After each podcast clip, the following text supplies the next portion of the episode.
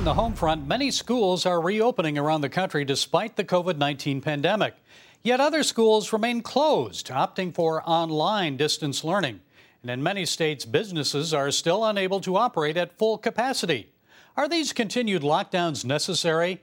Well, joining us is author and researcher Michael Betrus. His latest book is COVID 19 Lockdowns on Trial. Okay, Michael, COVID 19 lockdowns, they've cost the world trillions of dollars. And here in the United States, many schools remain closed. So, based on your research, are those lockdowns necessary at this point? No, at this point, it's it's a disproportionate response. I, I think when we first locked down, there was an expectation that we might be at uh, at risk of up that 2.2 million deaths and and an overflow of capacity in ICUs of a tenfold uh, shortfall in a worst case and a threefold shortfall best case. That did not prove to be the case even by April.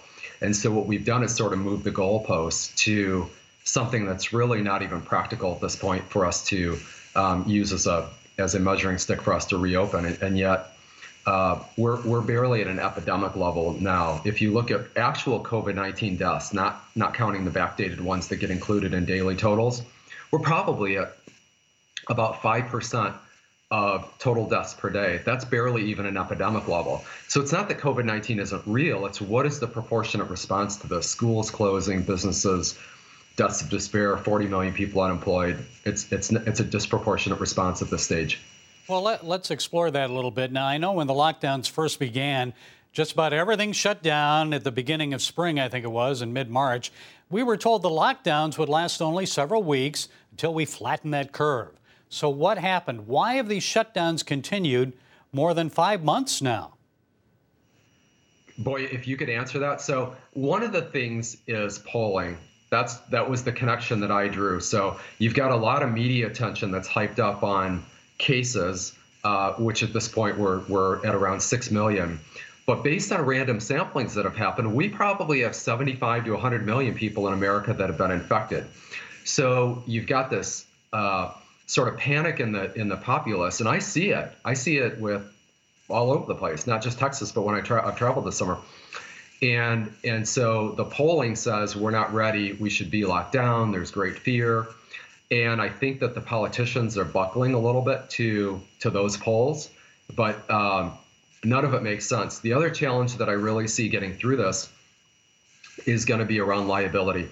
I think that universities, K through uh, 12 schools, there's a bit of fear around what happens if somebody gets sick, even if there's an outlier case. And so until those institutions and, and even businesses too get indemnified, I think it's going to be a long, long rest of 2020. Here in the United States, we now have more than 180,000. Just how accurate are those numbers? It seems like the death rate is declining drastically. You'd mentioned uh, down to 5%. It was 84%, I guess, on March 13th uh, but the risk now 5%. So some people would argue that's because of the lockdowns. So that's a great question, and I'm so glad you asked. So you, 180,000, we're actually up higher than that in all-cause mortality during this time. So the CDC has conceded uh, that that deaths are overstated. Based on calculations I run and things that I pieced together from the CDC, it appears that we're probably at about 100,000 actual COVID 19 caused deaths. So we're up about almost 200,000 in all cause.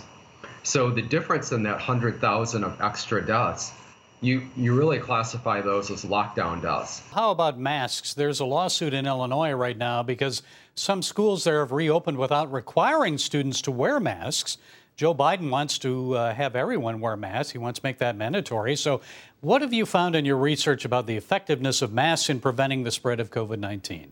Prior to COVID 19, there really was no medical data that supported or journal analysis that, su- that supported um, face coverings or, or non N95 respirator masks as effective at blocking airborne particles, uh, aerosols, uh, pathogens for a virus. So what you saw coming into in February, our Surgeon General said, "Don't don't do masks. It's not necessary." Dr. Fauci was um, sort of, "Hey, if you want to, go ahead, but it's not necessary." And then we sort of shifted into that. And to give you a couple data points, an N95 is is uh, 97% effective at blocking pathogens. A surgical mask tied, not loop, tied is 68%. If it's got loops, it's only 38. And typical face coverings that you see people wearing is only effective in the teens. So it might be better than nothing, but it certainly is not effective. And, and the validation of that is if you look at Hawaii's been very, very disciplined in mandating that, and um, months after that, they had uh, they've had sort of a, a, a per capita explosion of cases. You've seen this in Japan, in the Philippines, Los Angeles started right around June 1st having a mask order, and in July they ended up having a big surge in cases.